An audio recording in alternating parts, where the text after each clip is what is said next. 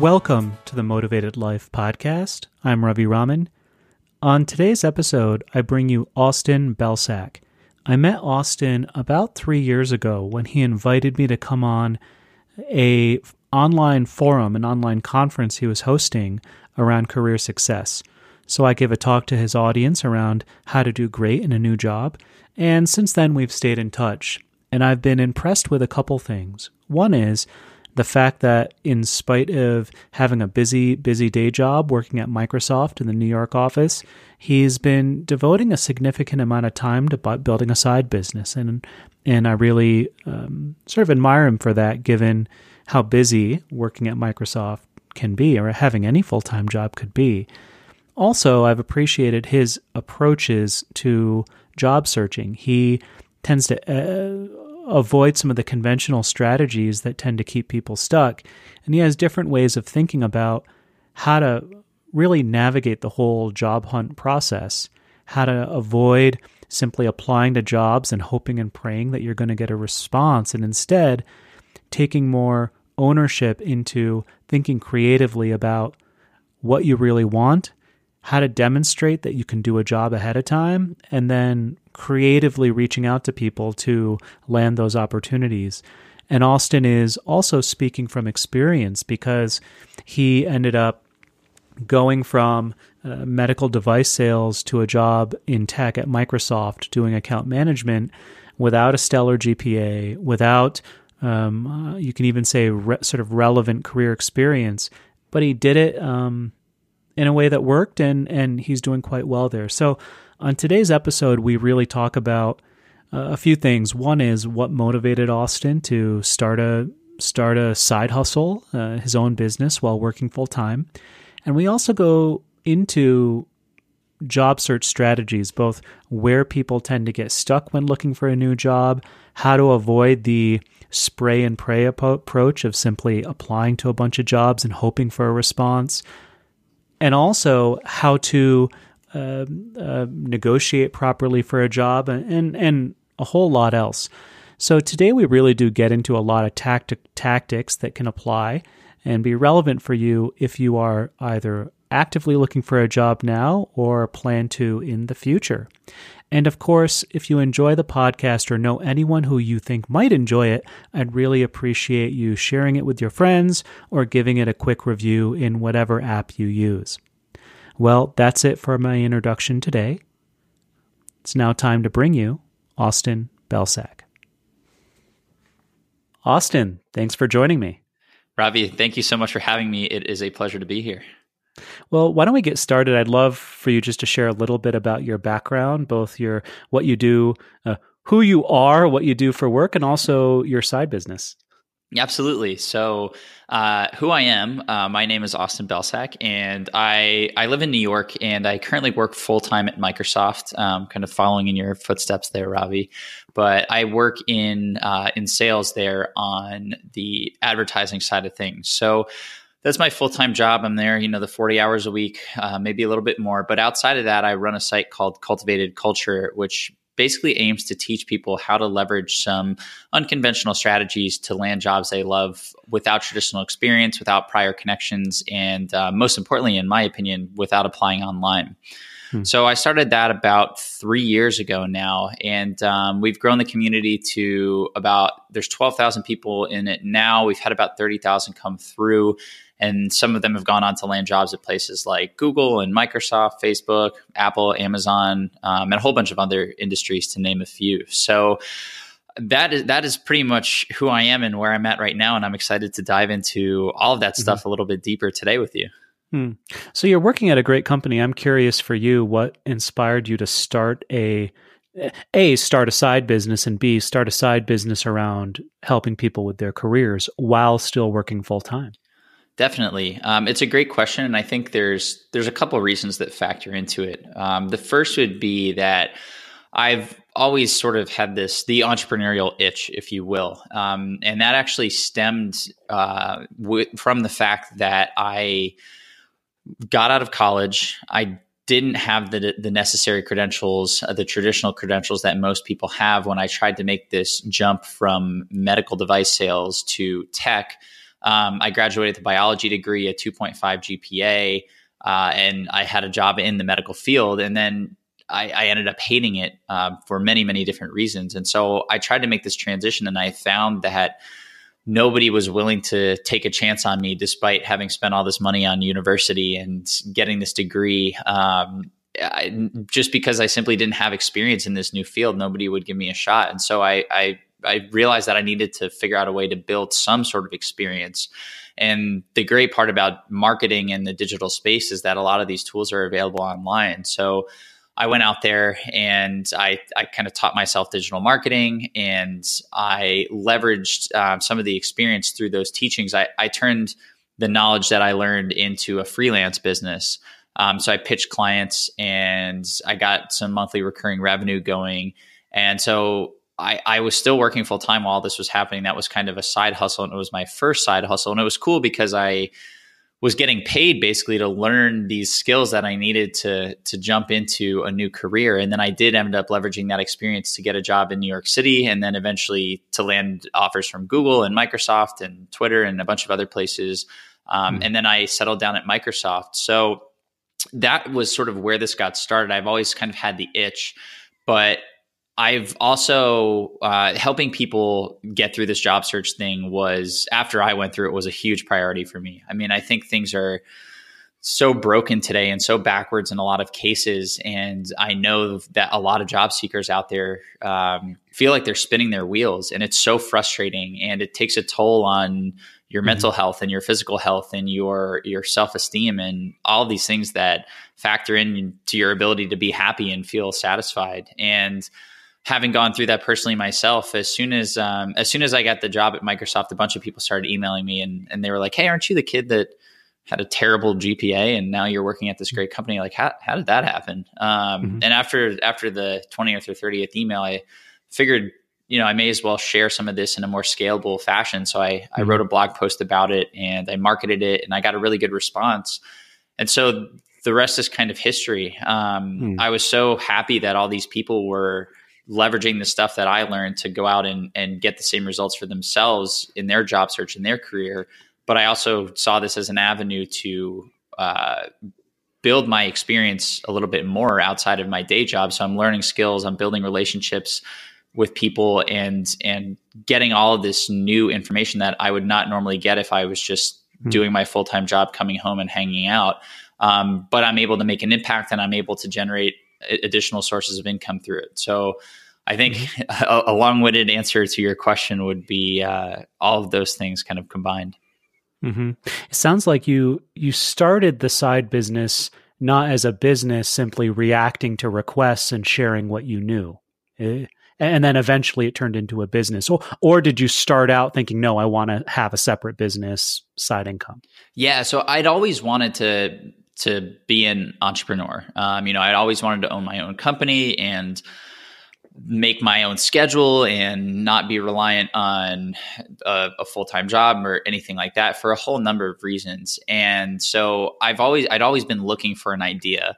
In college i tried to start a, a fishing apparel company because i was uh, very big into fishing back then and that kind of fell on its face. And then i tried to start um, an app like i think almost everybody has thought of at some point and that made it through some of the planning stages and then a whole bunch of apps all came out at once that were doing exactly what i had planned to offer so that kind of failed. Um, but my point is that i'd kind of always been looking for this idea that i could use to start something um, and, and make it scalable. And eventually when, when people started asking me about this um, and given all of the frustration and pain and anxiety that I went through with my job search, mm-hmm. uh, I knew that there was a big problem there that needed solving. And I kind of had this approach that was, I, I thought and still believe is fairly different from what most other people are doing out there, um, especially mm-hmm. most other job seekers. I know yeah. there are a lot of coaches, great coaches like yourself and other folks out there who are who are teaching similar strategies. But mm-hmm. um, the job seekers themselves, I think, the more of us that can spread this message, the better. So that was sort of my opportunity to combine mm-hmm. this need to scratch my entrepreneurial itch um, along with this, a skill set that I already had and a topic that I could speak to and, and kind of build products against and actually create a brand around. Right. And let's talk a little bit about the whole job search uh, approach you have. I, I've read some of your content, and you have some unconventional strategies that uh, that you teach and that you've used yourself uh, to land job offers. What are some of the top two to three, um, I guess, bits of advice out there in the market for job seekers that you think are misleading or just plain wrong? And and what would you recommend people do instead? Definitely, I think the biggest piece of misleading advice is this vicious cycle or hamster wheel of online applications.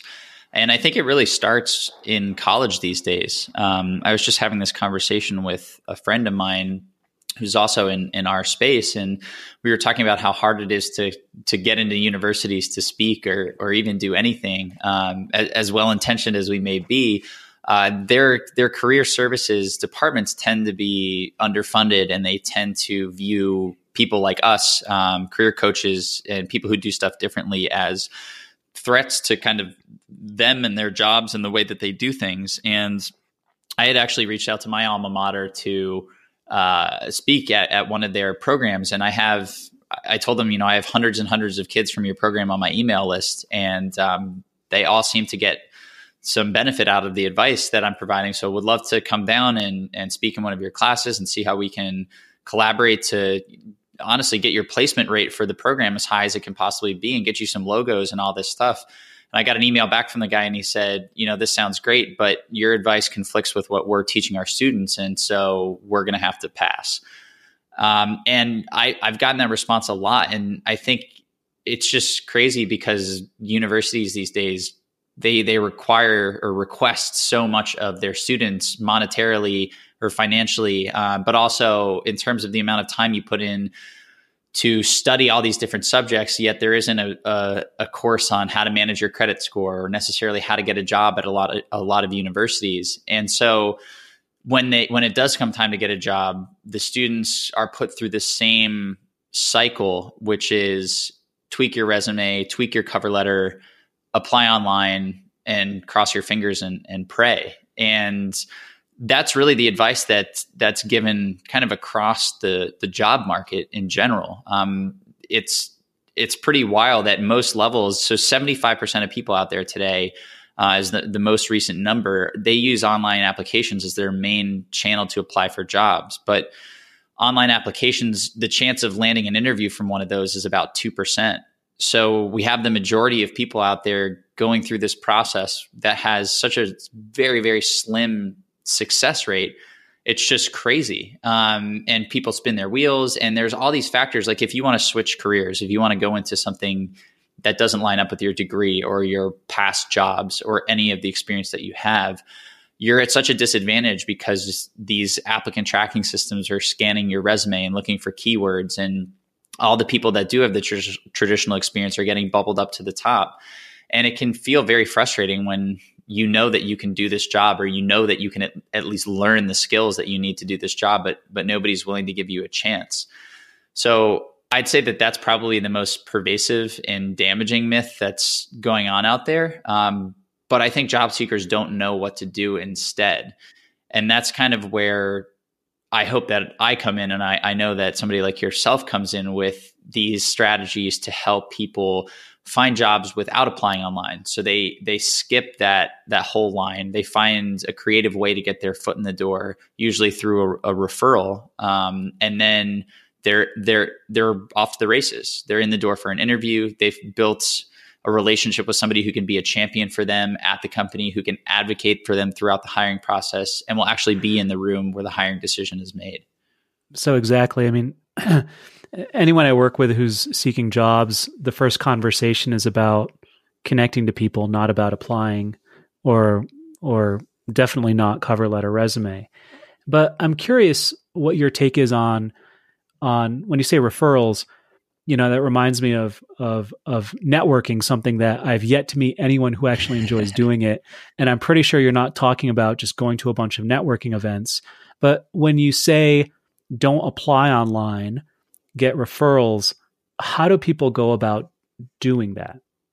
Absolutely. So I think the answer is building relationships. Um, we mm-hmm. we won't we won't use the word networking, but um, I think when people are they hear the word networking, they think of exactly what you mentioned, Ravi. They think of the events and shaking hands and handing out business cards, and then you get you show up to the event, and then you realize everybody else is looking for the same thing you're looking for, like a job. And so these these high powered people who are working at Google or Microsoft or Amazon who are in a position to get you hired for a great job, they're not going to these events. They have much, much better things to do with their time. And so I think the first thing we need to do is kind of quash the idea that networking is this this huge kind of shot in the dark spray and pray kind of practice where you try and hit up as many people as you possibly can and hope people reply and cross your fingers and shake all these hands and hand out business cards. All that stuff is not what we're talking about here. Um, instead, the best thing that people can do is start by identifying the right people. And so that's exactly the type of person we talked about before. Somebody who is who would be your colleague. They'd be sitting next to you if you got hired, or maybe they'd be your manager, somebody who works on the team that you want to be hired into because that's the person who's going to have the most pull from end to end during the job search here. Um, I don't typically recommend that people try to reach out to recruiters, mostly because they're sort of the human version of an online job app and and not to demean the hard work that they do uh, recruiters are a, a, huge tool for companies but the problem is they like all of us they can get bombarded with emails and they don't have time to reply and they're kind of drowning a little bit and so it's really hard to get in touch with them. But even if you do get in touch with them, they can only refer you in for an interview. Their influence kind of ends at that point. Whereas if you get referred in by somebody who is on that team or holds that job title or would be managing you, that person can continue to advocate for you all the way up until the hiring decision is made. So finding those people and then strategically researching them and their companies and reaching out to them in a very specific way to incite a response. That's the type of thing we're talking about here. And there's definitely a science to it. There's definitely an art to it. Uh, it takes time, it takes practice, but it's so much more rewarding. I found that than the the online app process, which we all hate.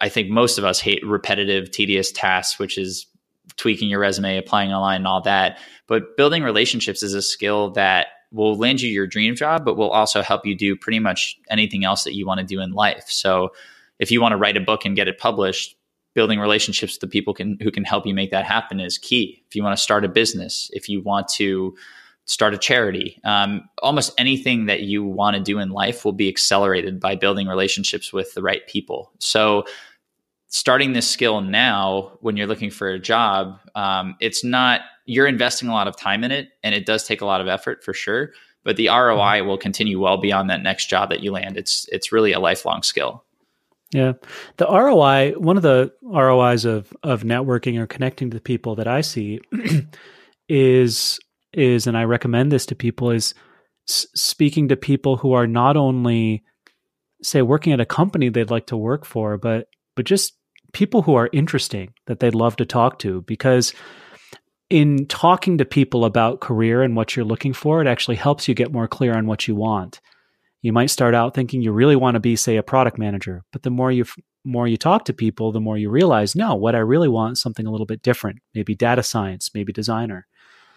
And so the conversations also drive clarity, and that's something that is, uh, I completely agree with you, is misunderstood. If if all people did was apply for jobs, they're not getting the feedback that happens in, when you talk to a human being and the clarity that happens uh, for you on just articulating what you're looking for and what you want. So I love that you focus on that. Now, just to get to brass tacks here, so are you recommend people just hit people up on LinkedIn or like someone who say is early in their career and says they don't have a big network? Uh, if they hear, hey, you got to go talk to people, they'll wonder, well, where do I find them? So, what do you recommend people do to actually go get the referrals and and build these relationships? Absolutely. Um, so, just to touch on something that that you mentioned, and also something that you and I talked about, great piece of advice uh, is that this type of networking should be done constantly. Um, so building a habit out of it and taking action even when you feel comfortable is so critical because I think your your comment on LinkedIn was that you know the people who are doing this nonstop are the ones who never have to look for a new job because they have all these people who are ready to refer them into roles that are open and they're typically being pitched opportunities when they're happily employed. And the, the opportunities are endless because they continue to connect with these people who are doing awesome things and they're approaching it from the standpoint not of i need a job right now so i need to connect with this person which makes it feel very transactional. They're approaching it from hey this person is working at a very cool company or they're doing something very cool. They have a cool job title. They have a cool story.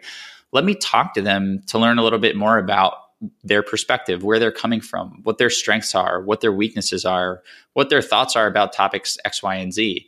And so it's more of a, a curious exploration than a, a, transactional relationship that's now limited by the fear of not having a job in a month or losing your job in a month or whatever it may be. So, right off the bat, making a habit of this is huge. And the best way that you can start doing this and the best way you can accomplish this is to find those those right people that we mentioned. Um, if you're looking for a job, it's going to be the folks again who can who can impact the hiring decision. But if you're comfortable with your job, it's more about finding people who are doing things that you find interesting that you'd like to talk to. And then it's doing a little bit of research about them and finding a creative way to reach out. So, one of the things I've been testing with my audience that's actually worked really well for boosting response rates is this idea of, of warming someone up. So, Ravi, if I if I see one of your posts on LinkedIn and then I just send you a cold email, um, you're going to be nice enough to reply. Uh, I, I know, but if this person, let's say, is drowning in email, if they get a, a, a random note from somebody, that's going to be at the bottom of the priority list. It's going to be hard to stand out. But if this person maybe leaves a thoughtful comment on your LinkedIn post, um, leaves a like, sends you a message with a link to an article or something like that, not asking for anything, but just trying to add value. Um, that is that then you're no longer an, an, an unknown quantity. Um, you're now this person who has left a thoughtful comment, who's added value, who's reached out in a positive way. And so now when you send the cold email, you're going to be more of a friendly face than a total stranger. Um, and then the content of the email is important too. So doing research on the person and the company and finding a way to add value is probably the best thing that you can do. The more research, the more time you put in, the better. And the more you do this, the faster you'll be able to identify those areas of opportunity. And then reaching out to them and basically saying something along the lines of, "Hey, um, I, I came across your profile on LinkedIn when I was looking for whatever it is. When I was looking for people who are uh, building out AI algorithms for healthcare um, in the New York area, whatever it may be, and then making it about them. So, too many people these days reach out and they make it about themselves. I'm interested in your field. Tell me about it. Read my resume. Um, I want a job at your company. There's a lot of eyes. There's a lot of it, it, whether people mean to or not, it comes off as sort of selfish, for lack of a better word. But if you spin it a little bit and say your background is very impressive, um, the work that you're doing is very interesting, and I'd love to learn more about you and how you were able to accomplish these things. Now we're spinning it to be more about the other person, and that's really what's going to get us that response. And then after you get the response, the rest is is fairly straightforward. You hop on the phone with them, you have that conversation, you plan ahead, you come up with questions you're going to ask, um, and then while you're having the conversation, the best thing that you can do is ask these questions to tease out information around areas where you can add value. So, some of my favorites are asking the person about their biggest challenge, um, the biggest challenge their team is facing, what new initiatives or projects are coming up with them, with their team. Uh, what are they focused on in the next couple of months? You can even ask them about their personal goals. Um, you know, you work at Google now, you have this amazing job, but but what's next? Like, do you want to continue at Google? Are you looking to start your own thing? Um, and answers to all these questions are going to give you ways you can add value.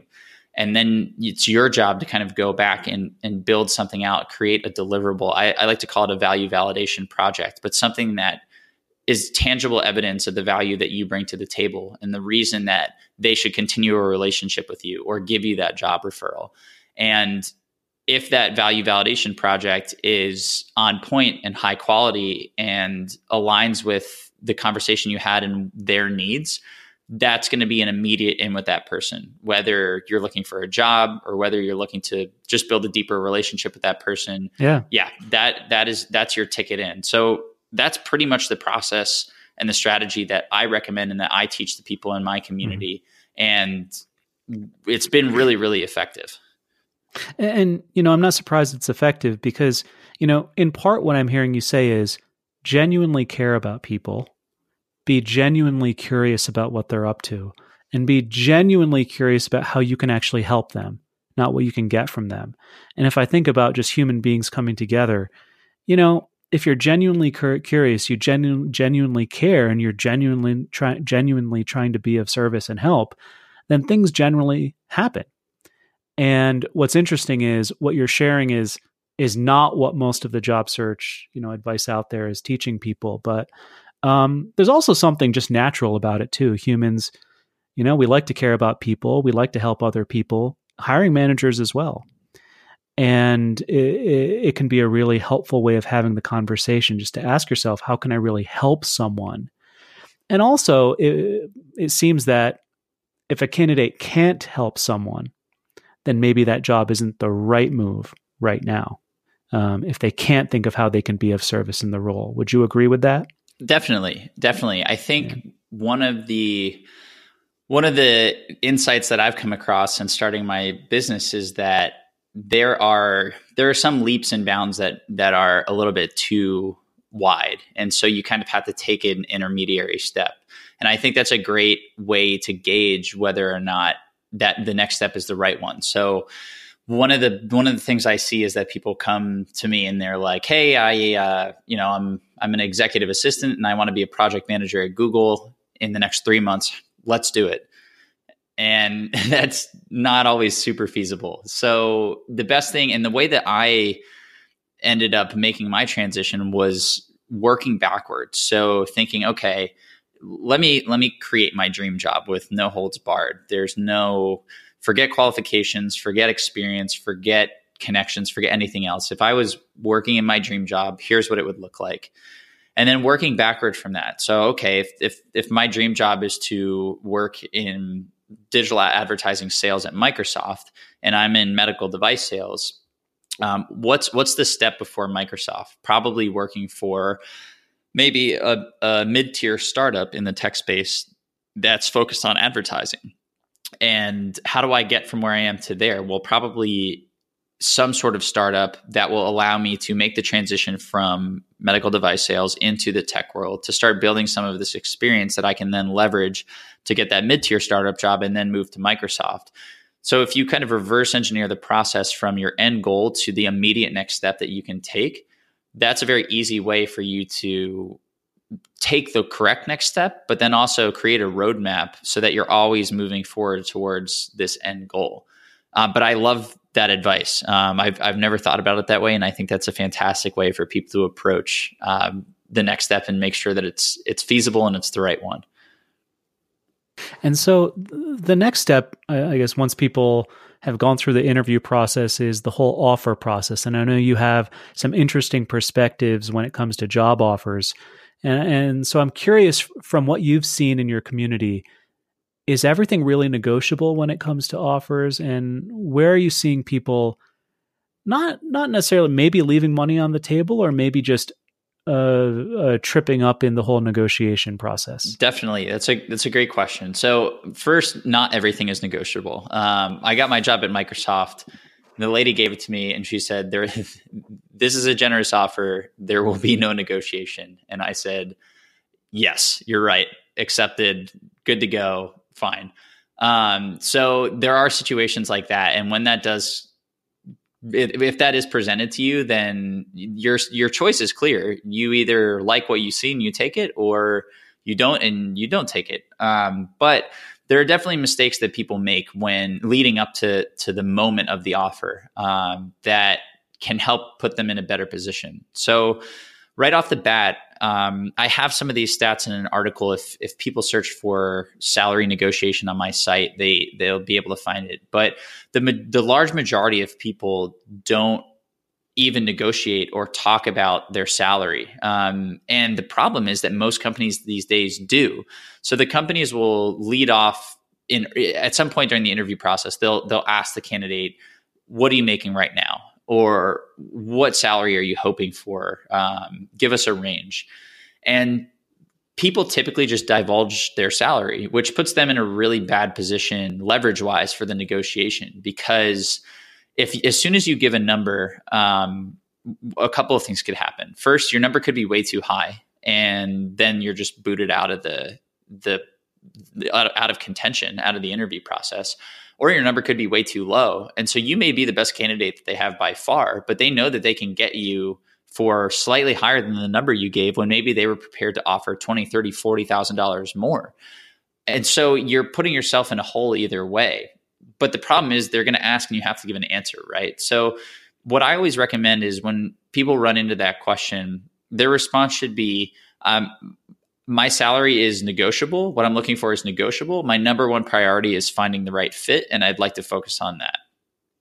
So basically, what you're saying is that we can talk salary, but I don't want to do that before we're both certain, me and you, the company, that we're both certain that this is a good fit because that's what should be the most important thing anyways for both people if you're getting paid a ton of money at a job that's a terrible fit you're going to want to leave you're not going to be able to stick it out it's not going to be sustainable um, and especially if you're getting paid poorly at a job that's not a great fit then that's like the worst of every world so the number one thing you should be focused on is the right fit and you should make that very clear to companies if the company comes back and says that's nice but we still need a number from you and we won't let you move forward until you give us one uh, you you always need to do as much research as you can uh, for the salaries uh, around the job that you're targeting. So go look up what their competitors are paying people for the same job title. Go look up the average for the city that you're applying in. Um, Glassdoor is a great a great site for this. Uh, Paysa, Payscale, Salary.com. These are all great sites that have this type of information.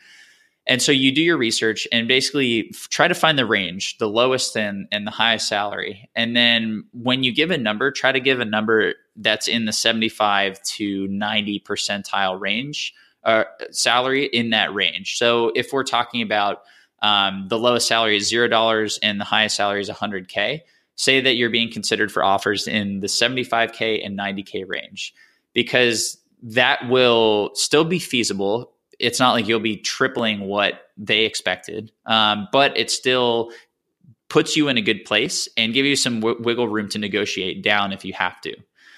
So that's the best way to respond to that question at the very beginning. And then when you are offered the job, I always recommend asking if there's something else that they can do.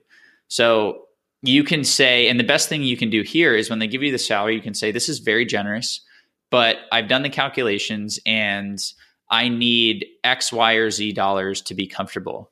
Now, Columbia did a study on negotiation, uh, and they basically found that if you give like a highly specific number, without getting too crazy, um, but instead of saying I need 90k, if you said I need 92,350 bucks, those people are likely to get, or they they were shown to get higher salaries than the people who just gave a round number.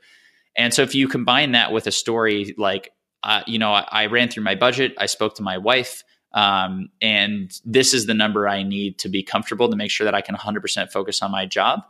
That is a much more compelling ask than just saying thanks, but I need 90k.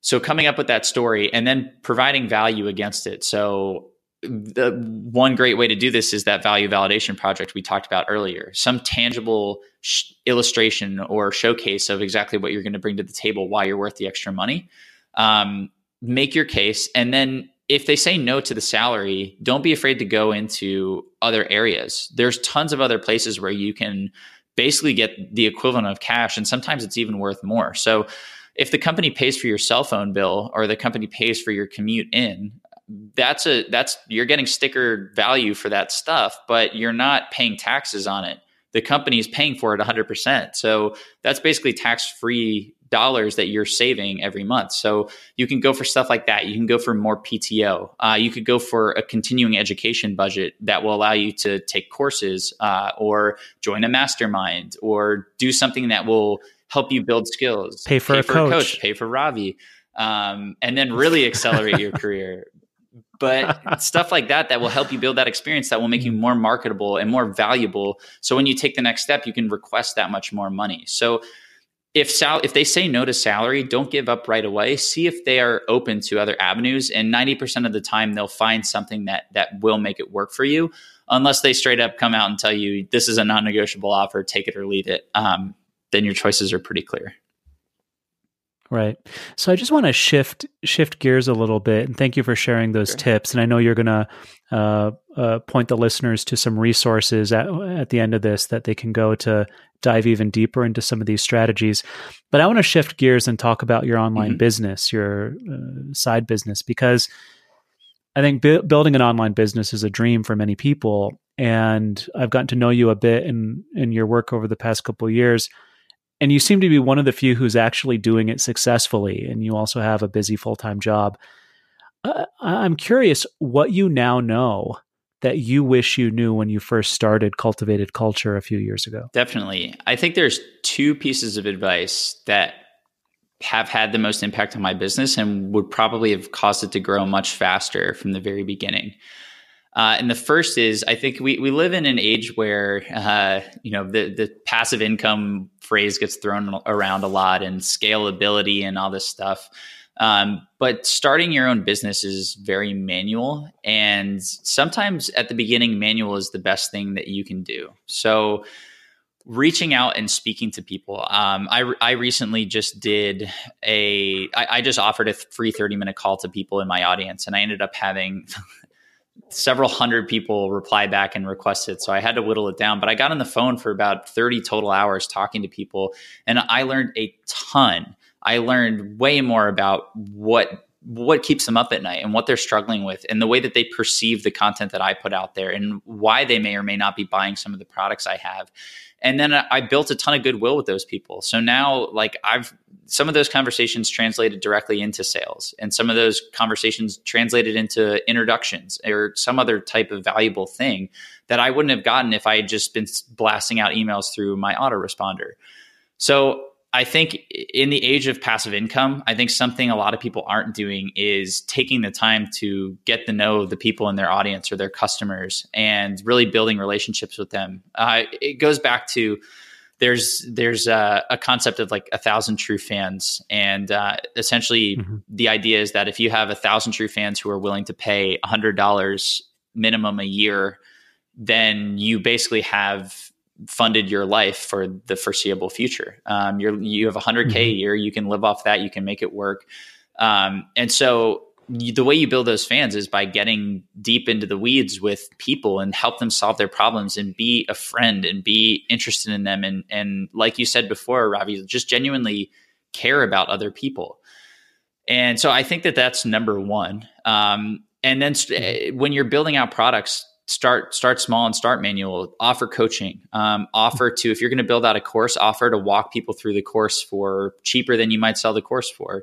And get people on board get them paying for things learn about what could be better. And then once you've gone through that process a whole bunch then you can build out the scalable thing because you'll know exactly what language to use to sell it and what content to include to make it valuable and all that good stuff. Um, so i would say that that's number one and number two is when you're when you're marketing or building your when you're marketing your site and your brand or building your following and you're starting out, the best thing that you can do is pick one channel and focus on it. So I'm sure you're familiar, Ravi, but when when you're when you're building your own business and you're searching for ways to build your audience and get more customers, there are like a million silver shiny objects flying around your head, and it's so hard because somebody one person over here is telling you that Facebook ads help this guy generate 60,000 bucks in the first 2 months of his business but then this other guy did content marketing and now he's getting paid 20 grand to speak at, as a keynote speaker at all these events but then this other guy over here did this other thing and all they, they you just get blasted with these case studies that makes you feel like you need to be doing everything. You need to be on Instagram, you need to be on YouTube, you need to be writing blog posts.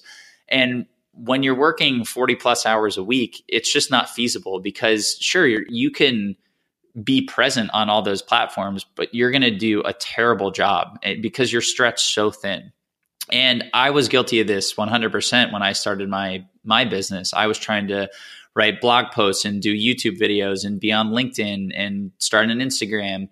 And last year, I, I basically decided to wipe the slate clean and I just focused on one thing. Um, and that that thing for me was, I guess, two things, but content marketing and search engine optimization. So search engine optimization SEO is is my background. Um, so I have I have a lot of experience in it, and I knew that that why I knew that I could make that happen for myself. Um, and writing content is something that I really enjoy doing. So I I stopped everything else. I had I, I had a following of like twenty thousand people on Instagram. I completely stopped posting there. Um, I had a bunch of YouTube videos that I created. I stopped posting there. I just wiped the slate clean and I dialed into content marketing and SEO. And my audience grew about 400% this year. And the site traffic went from, I think it was about 8,000 people a month back in January to today. I think we're getting closer to 50,000 people a month.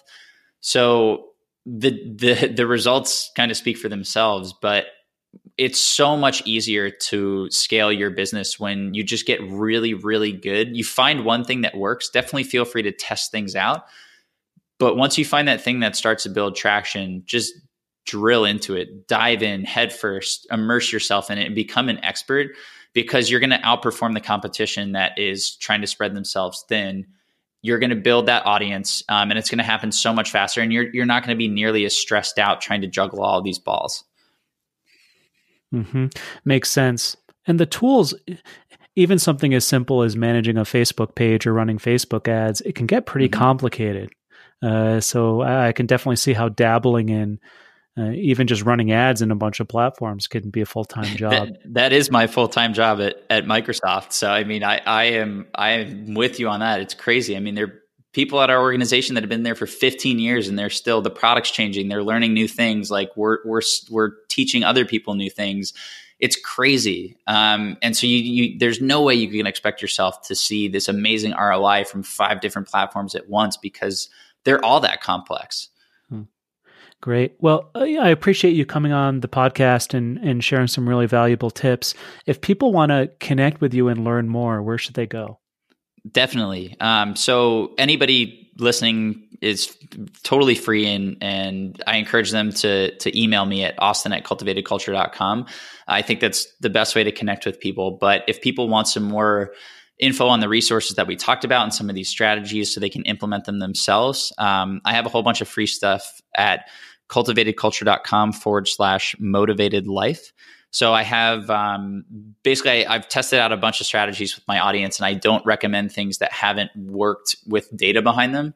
So I took the five most effective strategies and I kind of packaged them up. Um, so those avail- are available for free, and I also have a free resume course that will basically help people build the resume that actually gets results, actually gets them interviews and job offers, and have helped people in my community get hired at Microsoft and Google and the Facebooks of the world. So that's available for free as well. Um, so again, that's cultivatedculture.com forward slash motivated life. Awesome. Thanks, Austin. Appreciate it.